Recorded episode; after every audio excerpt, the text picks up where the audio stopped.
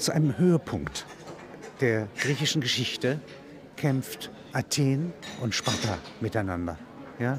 Über viele Jahre oder Jahrzehnte. Jahrzehnte, ja. Ähm, Thukydides hat diesen Peloponnesischen Krieg beschrieben mhm. und er beschreibt nach der großen Rede des Perikles, ja, beschreibt er eine Pest. Ja. Ja. Ist es eine Pest? Also eine Pest sicherlich nicht. Denn die Symptome, die bei Thukydides beschrieben werden, passen nicht auf das, was wir heute von der Pest wissen. Was es gewesen ist, wissen wir aber immer noch nicht. Da gibt es eine große Forschungsdiskussion. Es ist wahrscheinlich eine Krankheit, die es heute nicht mehr gibt. Denn Ähnlich wie die Pocken? Jein. Ähm, bei, der, bei dieser Krankheit des Thukydides ist es wahrscheinlich eher so, dass man davon ausgehen muss, dass Krankheitserreger im Laufe der Jahrhunderte einfach mutieren. Und dass, dass wir es da mit einem Erreger zu tun haben, den es heute einfach äh, aufgrund von solchen Mutationen nicht mehr gibt. Die Athener müssen sich zurückziehen in die Stadt, ja, also aus äh, den Provinzen um äh, Athen herum. Ja, kommen die Menschen in drangvolle Enge, ja, weil die Spartaner dringen ein ja. ins Land. Ja? ja, das ist die Kriegstaktik der Athener.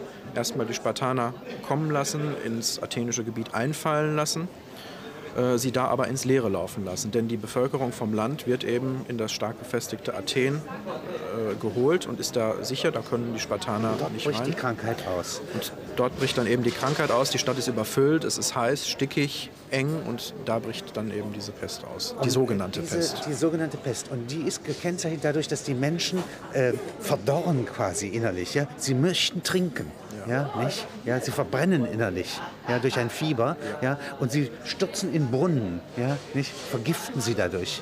Das ist das, was Thukydides ganz plastisch beschreibt bei seiner Symptombeschreibung, äh, die er sich aus den hippokratischen Schriften genommen hat. Also da hat er gesehen, wie man sowas macht und beschreibt dann eben selbst das, was er sieht und was er eben auch selbst äh, empfunden hat, diese unglaubliche innere Austrocknung, die zu einem äh, wahnsinnigen Durst führt, der aber nicht gestillt werden kann, der da unter anderem eben dazu führt, dass die Leute dann in die Gewässer springen, in die Brunnen springen. Und jetzt bricht das Gemeinwesen zusammen. Ja? ja. Äh, es werden die eigenen Toten aus der einen Familie ja, auf die Scheiterhaufen von anderen äh, geworfen. Also statt stehlen ja, gibt man jetzt Tote hinzu.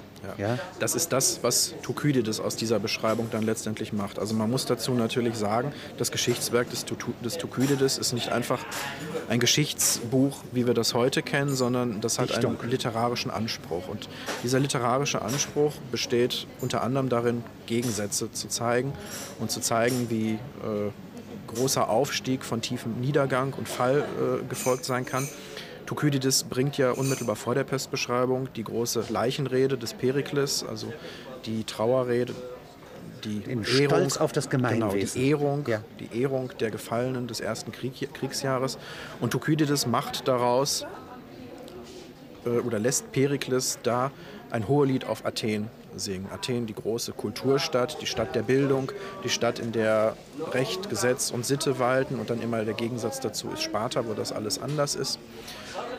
Das ist praktisch Athen auf dem Höhepunkt seiner militärischen, kulturellen, geistigen Entwicklung und Macht. Und danach der und, absolute genau. Niedergang. Und unmittelbar danach folgt dann die Pestbeschreibung, wo Thukydides dann genauso, wie er vorher dieses stolze Athen beschrieben hat, und jetzt zeigt, ist ein Mensch des anderen Wolf. Zeigt, wie alles auseinanderbricht, wie kein Gesetz mehr funktioniert, wie kein Recht, keine Sitte mehr gewahrt werden.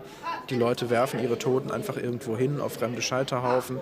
Nichts funktioniert mehr. Das ist im Grunde genau der Gegensatz zu dem, was er im Epitaphios, also in dieser Leichenrede, beschrieben hat. Und das dient eben dazu, die Kurzfristigkeit solcher Entwicklungen, Aufstieg und Niedergang. Das stolze Athen verliert diesen Krieg gnadenlos.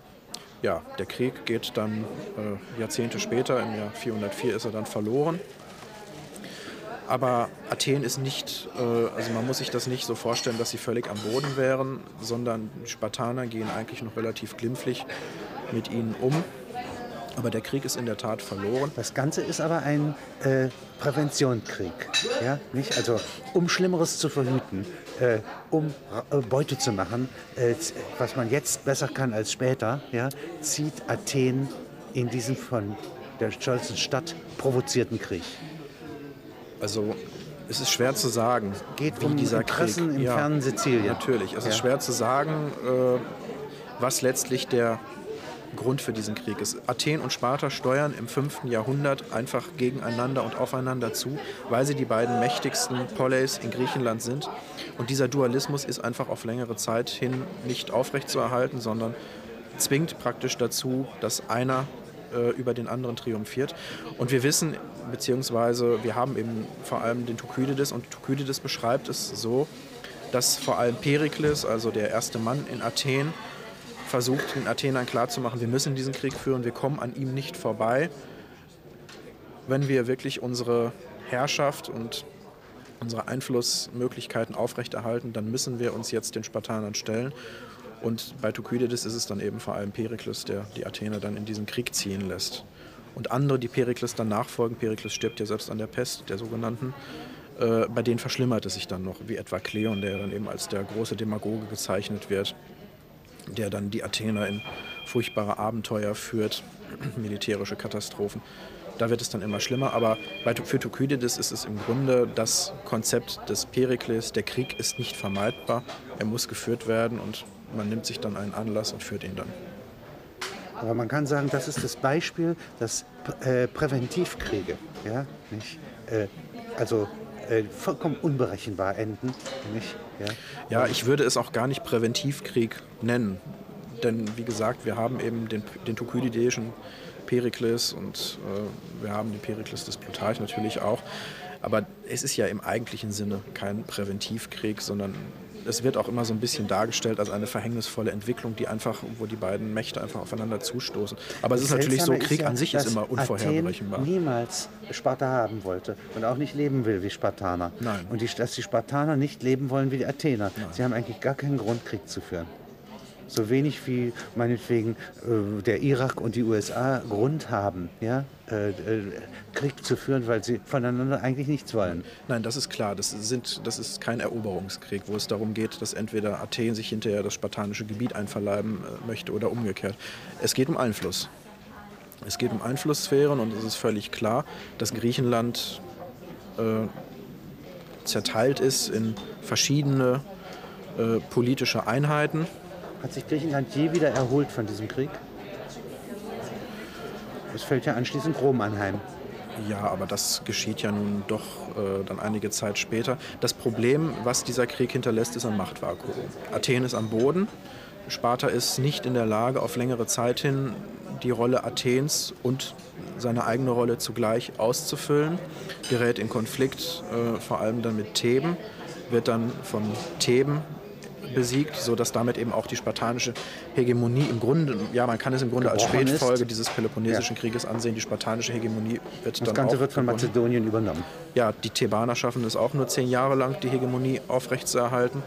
Und der Lachende im Hintergrund ist dann im Verlauf des Philipp. vierten Jahrhunderts dann eben Philipp II., der dann am Ende nur noch Wie zugreifen muss. erklärt man das, dass dann plötzlich so eine Eruption kommt und der Sohn Philipps, Alexander, ja, den ganzen Osten erobern kann?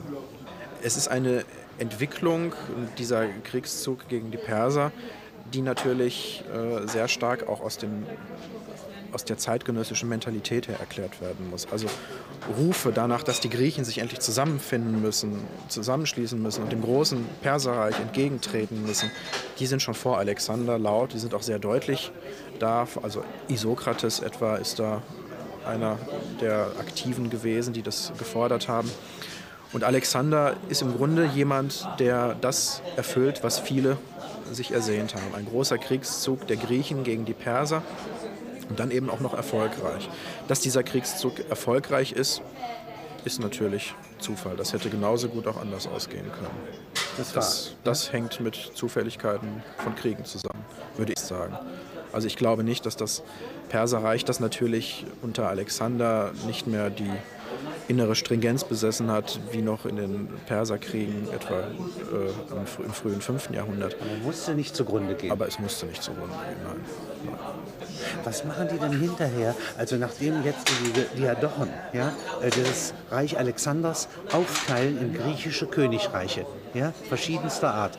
Wovon leben die eigentlich? Industrie gibt es ja nicht, Handwerk gibt es in den Massen gar nicht. Ja. So machen die äh, Landgüter, äh, so wie die Normannen das gemacht haben in England, oder wie leben die? Was ist der Vorteil für sie, dass sie da in der Ferne bleiben? Ja, sie bleiben ja gar nicht äh, so fern. Also zunächst mal hat schon Alexander ja äh, sehr viele Makedonen und Griechen mitgenommen und die bleiben ja zum Teil dann auch in den eroberten Gebieten. Und, äh, als was? Als die Grafen, siedeln sich da an, Adlige, die siedeln sich da unter anderem als, als Bauern ein. an, die heiraten auch in die Bevölkerung ein. Sie bleiben in der Umge Umgebung der Generäle, der späteren Könige dann etwa. Aber es ist schon so, dass äh, da auch ein sehr starkes makedonisches und griechisches Element dann mitgenommen wird. Und diese Diadochenreiche, die sich nach dem Alexanderreich ausgebildet haben, haben ja auch alle unterschiedliche Charaktere. Also das äh, Ptolemäerreich im heutigen Ägypten und ein Stück weit auch im heutigen Syrien. Da etwa. jetzt eine Oberschicht, die Griechen. Genau, ja? dann eine Herrscherschicht. Lassen sich bedienen, ja, nehmen dann die Griechen ja. eine Oberschicht und bauen dann eben prachtvoll Alexandria aus, gründen da ein großes Museum, eine große Bibliothek, wo sie sich dann Künstler, Wissenschaftler, Literaten aus dem ganzen griechischen Raum zusammenholen. Schreiben Sie mir mal diese Bibliothek. Die brannte ja später ab. Ja, die wird dann später im Zuge der Kämpfe Cäsars in Ägypten verbrannt. Das ist die größte Bibliothek, die man sich damals vorstellen konnte, wo es im Grunde alles gab. Und äh, wo es dann natürlich auch verlockend war, wenn äh, die ptolemäischen Herrscher dann großen Künstlern, Literaten, Wissenschaftlern Angebote gemacht haben, kommt doch hier zu uns. Das ist praktisch ein Forscherparadies auch gewesen. Da war alles da. Da hatte man die äh, griechischen Tragiker, Sophokles, genau. die uns heute unbekannt sind. Genau, das, das, war alles da. Da entstehen die ersten Klassiker-Ausgaben von äh, den, der Dramatiker des 5. Jahrhunderts etwa. Also man, man kann sich das im Grunde vorstellen, heutzutage wie ein riesiges Forschungsinstitut, wo es sowohl für Forscher als auch für Künstler äh, praktisch alles gibt, was die zum Arbeiten brauchen. Und das nennt sich Museion. Ja. ja. Museion. Also praktisch Sitz der Musen. Sodass also sozusagen die Wissenschaft ja auch von der von beiden Hirnhälften bearbeitet wird. Also das heißt der musikalischen, ja, genauso wie der erkenntnistheoretischen. Ja. Es gibt keinen reinen Rationalismus. Ja, als Zumindest nicht in unserem Sinne, nein. Also es ist praktisch wirklich alles da angesiedelt. Da sitzen große Philologen, da sitzen Philosophen, da sitzen Astronomen, das ist alles da. Was ist Ihr Gebiet nun? Also äh, von wann, wo, wo, bis wo reicht das? Also äh, die Zeit des Thukydides, äh, 500 Jahre vor Christus, richtig? Ja? ja. Und äh, das andere 500 Justinian, 500 Jahre nach Christus. Das ist ja 1000 Jahre. Ja? Und nach Justinian lebt ja das Byzantinische Reich nochmal 900 Jahre. Ja, das ist einfach das Gebiet des Althistorikers, das umspannt mehrere tausend Jahre. Und man muss sich da halt versuchen, so seine eigenen Schwerpunktgebiete das ist wie so eine festzulegen. der Zivilisation. Also ringsherum äh, vergehen ja die Kulturen. Da gibt es ja Barbar äh, Barbarei, zeitweise. Ja, wobei das natürlich auch wieder ein Terminus äh, aus Griechenland und aus römischer Sicht ist. Ja. Ähm, das sind natürlich auch Aber Kulturen. Es Institutionen sehr lange Zeit gehalten. Ja, das ist Traditionen richtig, ja. sehr lange Zeit gehalten. Das ist eben das, was, was die antike Mittelmeerwelt zusammenhält, dass es bestimmte Strukturen gibt, bestimmte Grundmuster, die so konstant sind, dass ein Althistoriker sich eben hinsetzen kann und sich sowohl mit dem 6. Jahrhundert nach Christus als auch äh, mit dem 7. Jahrhundert vor Christus und noch früher zu beschäftigen. Da gibt es eben bestimmte Elemente, die sind konstant. es gibt einfach